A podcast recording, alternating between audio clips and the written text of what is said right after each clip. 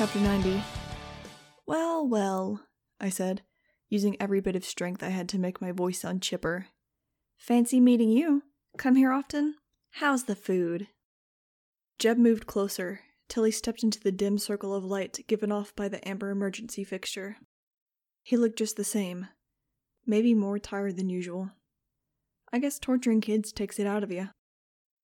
He gave me his trademark smile, tinged with sadness. Actually, no one knows I'm here. I made my eyes round. Gosh, I sure won't tell anyone. So you met the director? He asked. My facade crashed down, but I struggled to keep it together. Yes, and what a picnic she turned out to be. Three billion women with ovaries on this planet, and I had to get the one voted most likely to become a delusional psychopath as my mom. Jeb knelt down on the filthy stone floor, looking at me. I felt Angel wound tightly with tension next to me, and wondered if she was picking up on anything from Jeb. He hadn't acknowledged the others, including Ari. You can still save the world, Max. A sudden wave of exhaustion almost sucked me under. I wanted to roll up into a fetal position and stay there for the rest of my life, which I hoped would be mercifully short. I had been working so hard for so long, going at 140%. I had pretty much hit rock bottom. I closed my eyes wearily and leaned against the dark stone wall behind me. How? I said. Through re evolution? The by half plan? No thanks. I'm getting off the madcap train of mass destruction.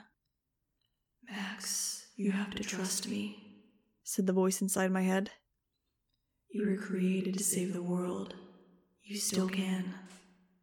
Give it a rest, voice, I thought. I'm beat. Max, said the voice. Max. Then it occurred to me that the voice wasn't actually inside my head. Oh God. I opened my eyes. Jeb was still kneeling in front of me.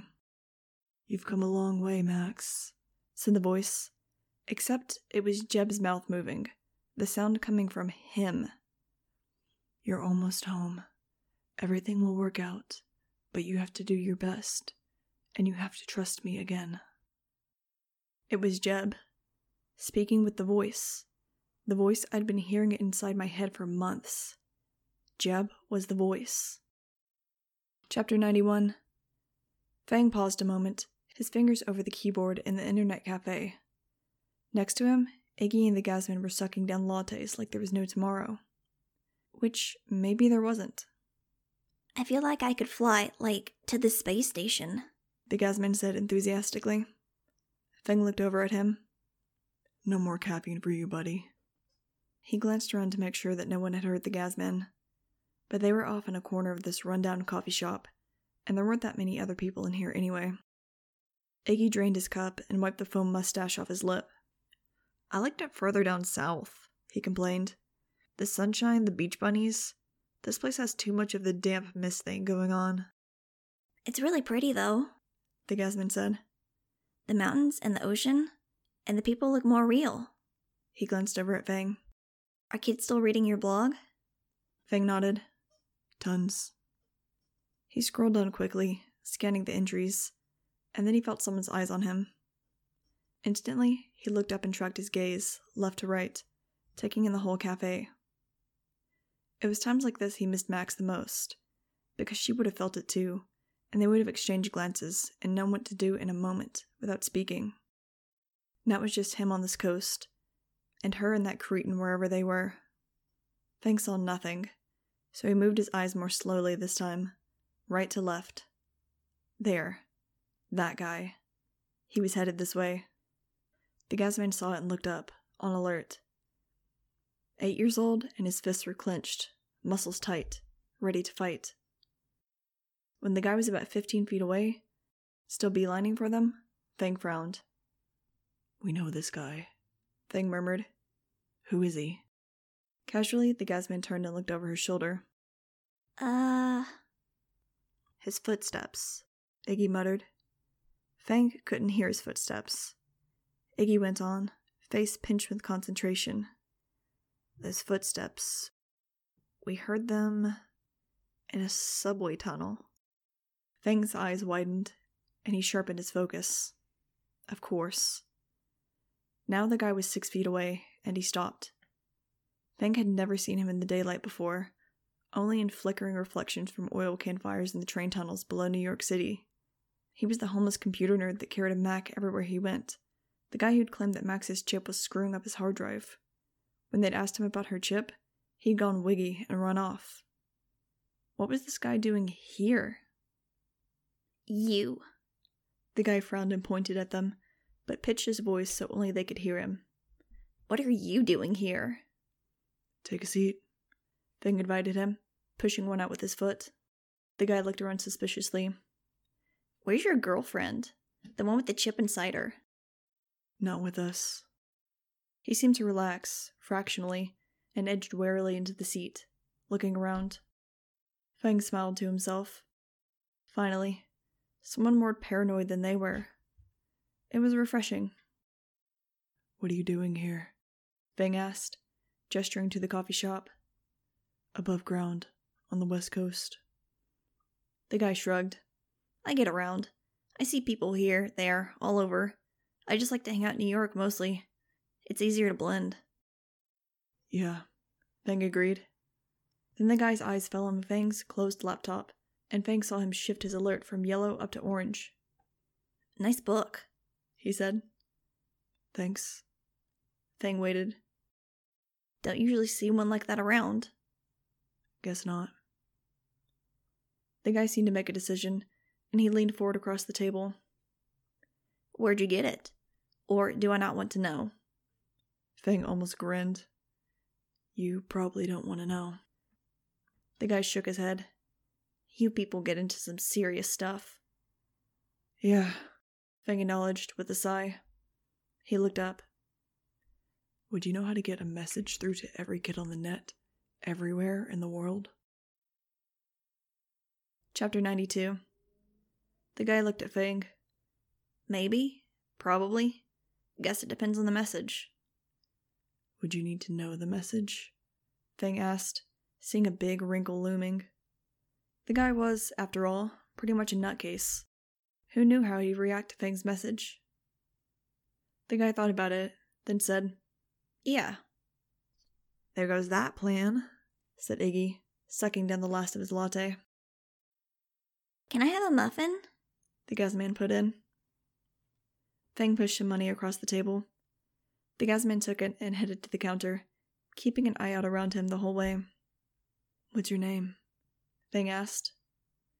There was a long pause while the guy considered. Man, this guy's more paranoid than we are, said Iggy. It's kind of refreshing. The guy looked at Iggy and seemed to notice that for the first time, Iggy was blind. He turned back to Fang. Mike, what's yours? Fang. He's Iggy. The little one is the gas man. Don't ask why. Sit here long enough and you'll find out, Iggy muttered. Mike's eyes went wide and he tensed in his chair. Fang and Iggy tensed too, waiting. Is that your blog on the web? Mike asked in a whisper. Yeah. The gas man returned and put a plate of muffins on the table. He immediately picked up on the vibe and stilled, still looking quickly from boy to boy. Since no one was pulling out weapons, he sat down and took a muffin, pushing the rest toward the others.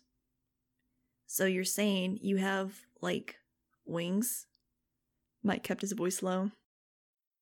Not just like 'em, said Iggy, talking with his mouth full. We got 'em. He realized Fang hadn't answered the question and turned his head. Oh, was that a secret?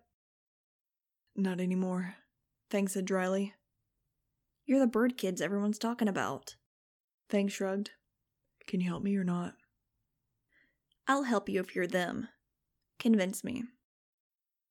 I'll need more room, said Fang, looking around.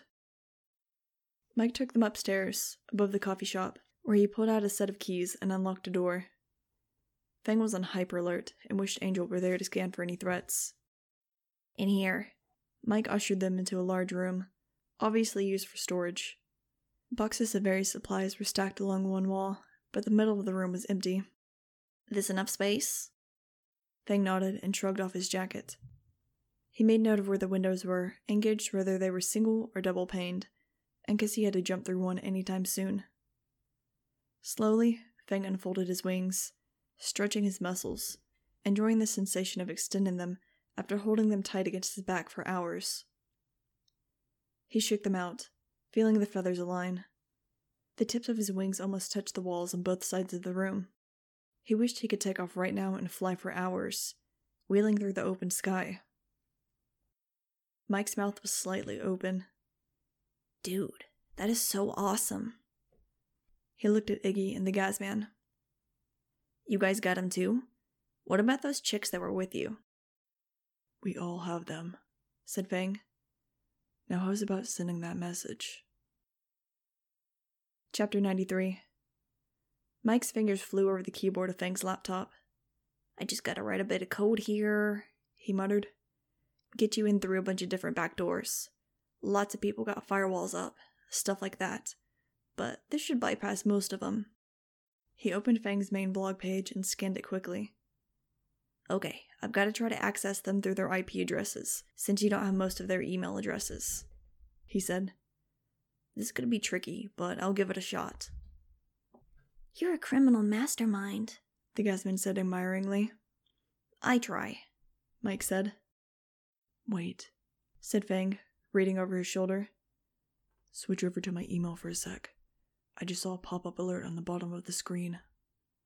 Yeah, this one has three red flags for priority, Mike said, pointing. Fang's heart sped up. This is from Max. Read it now. We're in Germany, town of Lindingham. Big castle here, head of ITEX. Lots of really bad stuff. Come as fast as you can. Hi, Fang. From Nudge. I miss you. Do not blow this off. Come. We have days, maybe hours. I mean it. You better get your butt over here. Max. Huh.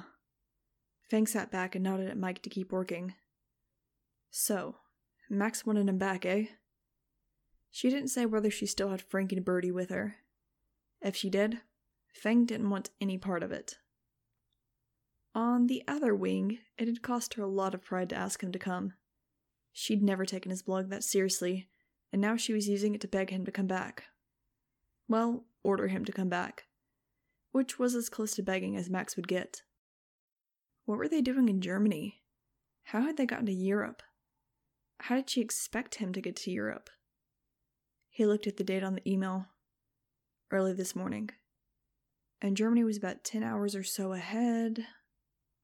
How would Max define really bad stuff? As opposed to just ordinary bad stuff? Stuff bad enough to make her swallow her pride and ask him to come help. So they were talking pretty unimaginably bad. Okay, I got it, said Mike, sitting back. He had a proud, satisfied smile on his face. It'll work a little like a virus, and that it'll access other addresses through people's email programs, but it won't cause any damage. He frowned. I think. Anyway, type your message and then hit the special send box I created. Let's see what happens. Fang swallowed. This was it. This was his chance to get kids to take this seriously, to tell them what was going on. All over the planet, kids would read this message. This was his chance to save the world. He started writing. Chapter 94 Two undisclosed recipients. From Fang. Subject Urgent. We want our planet back. Hey, if you get this message, we might have a chance. I mean, the world might have a chance.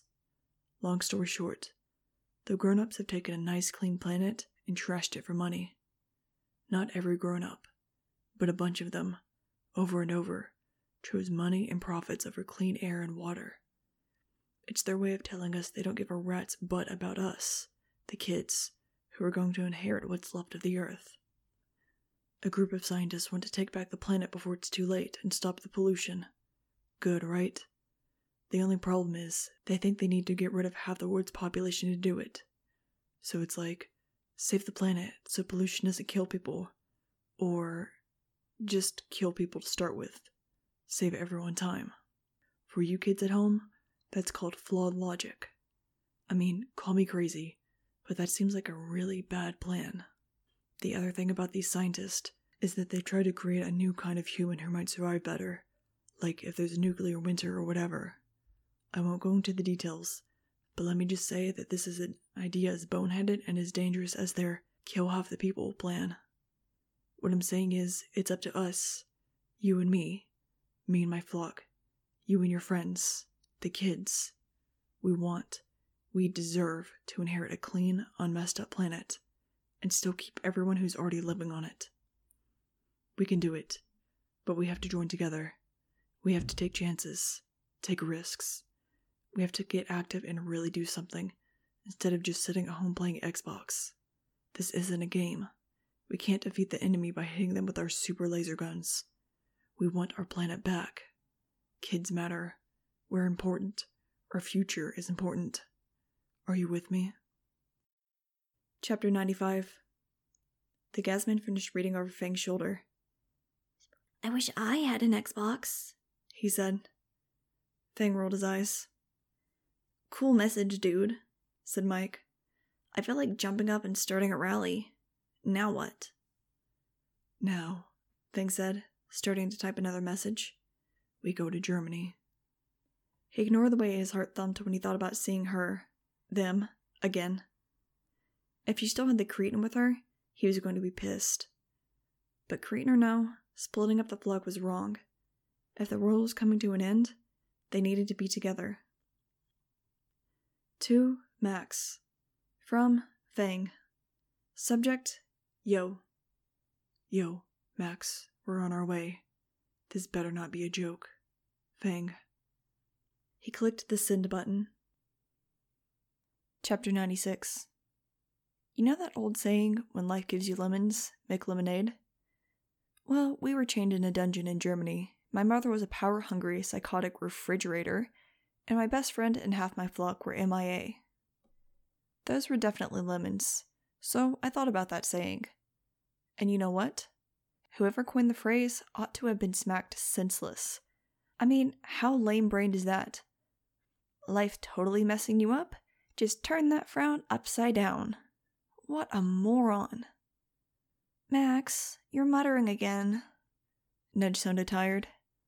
I looked at her. Sorry. I sighed and got to my feet. We were each now chained to the wall by one ankle. Our chains were about eight feet long, so we could walk around. See? My mom had a soft heart after all. Instead of being chained by both wrists, we were only chained by one ankle. I mean, if I'd been looking for proof that she really did love me, this was it, right?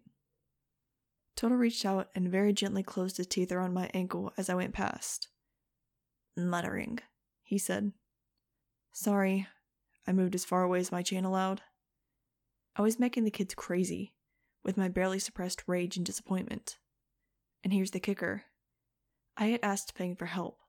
I had asked him to come back because I needed him. My stomach churned just thinking about it. That was me, Maximum Ride, damsel in distress. I know this will surprise you, but I don't damsel well. Distress, I can do. Damseling, not so much. I don't remember you muttering this much before, Ari said, crouching next to me. I was a little saner then, I said. Oh. He traced a finger through the grime on the floor. Suddenly, I remembered him saying, I can't read. Knowing he was watching me, I slowly drew the letter A on the floor, making little trails through the dirt. Then I drew an R and an I. That spells Ari, I told him. I drew it again, slowly. A R I. Now you do it. He started the A, then stopped. What's the point? He asked, and I was stung because he was right. He didn't have much time left. Did it really matter if he knew how to read? You should know how to write your name, I said firmly, pushing his hand toward the floor again. Come on. First, A. Concentrating, Ari dragged one ragged claw through the dirt. He made a rickety, asymmetrical A. A drunk monkey could do better, but you'll get there, I said. Do the R. He started on the R, first drawing it backward. I didn't know if this was normal for his age, or whether his brain had been affected by all the experiments done on him. I rubbed it out and showed him how to do it correctly. Jeb had taught me and Fang to read.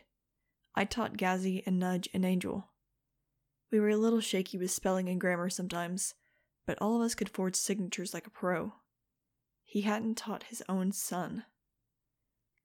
How come you're doing this? Ari's hesitant question caught me off guard. Uh, to make up for almost killing you in New York? Ari didn't look at me. You did kill me, he said. They brought me back, fused some of the bones in my neck. He ran a meaty paw over his neck, as if it still pained him. I'm sorry, I said. I can count on the fingers of one hand how many times those words have passed my lips, and three of them had been in the last five minutes. You were trying to kill me first? He nodded. I hated you, he said calmly.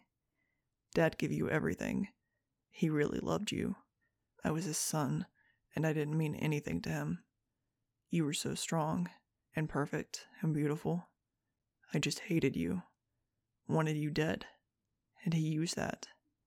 He used me as part of your testing. I was rattled. Ari seemed so matter of fact. He was proud of you, I said, dredging up memories of a long time ago, before Jeb had stolen me and the rest of the flock out of the lab. He liked you following him around the lab. You never even noticed me, Ari said, slowly tracing the I in his name. I did, I said, thinking back. You were a cute little boy. I used to be so jealous of you because you were his son. You belonged to him in a way that I didn't belong to anyone. I wanted to be perfect so Jeb would love me. Even as I said the words, I was just realizing them myself. Ari looked up at me, surprised. I rocked back on my heels, facing these painful truths. It was like Dr. Phil had apparated right into our dungeon. I knew I was a freak, I said softly. I had wings. I lived in a dog crate. But you were a regular little boy. You were Jeb's real son. I kept thinking, if I'm strong enough, if I do everything he tells me, if I'm the best at everything, then maybe Jeb will love me too. I looked at my new boots, already dull with dirt. I was so, so happy when he stole us from the lab. My throat got tight, remembering. I didn't think it could last. I was afraid, but I was happy that I was going to die away from the lab not in a dog crate. And then it went on. No one found us. Jeb took care of us, taught us stuff, how to survive. It was almost like a normal life, like normal kids. And you know, Ari, I said, I was so happy to be gone, so happy to have Jeb, that I didn't even think about the little boy he'd left behind. I guess I just thought you were with your mom or something. Ari nodded, and after a moment, he swallowed and cleared his throat. I don't have a mom. It's not what it's cracked up to be, I said, and he smiled.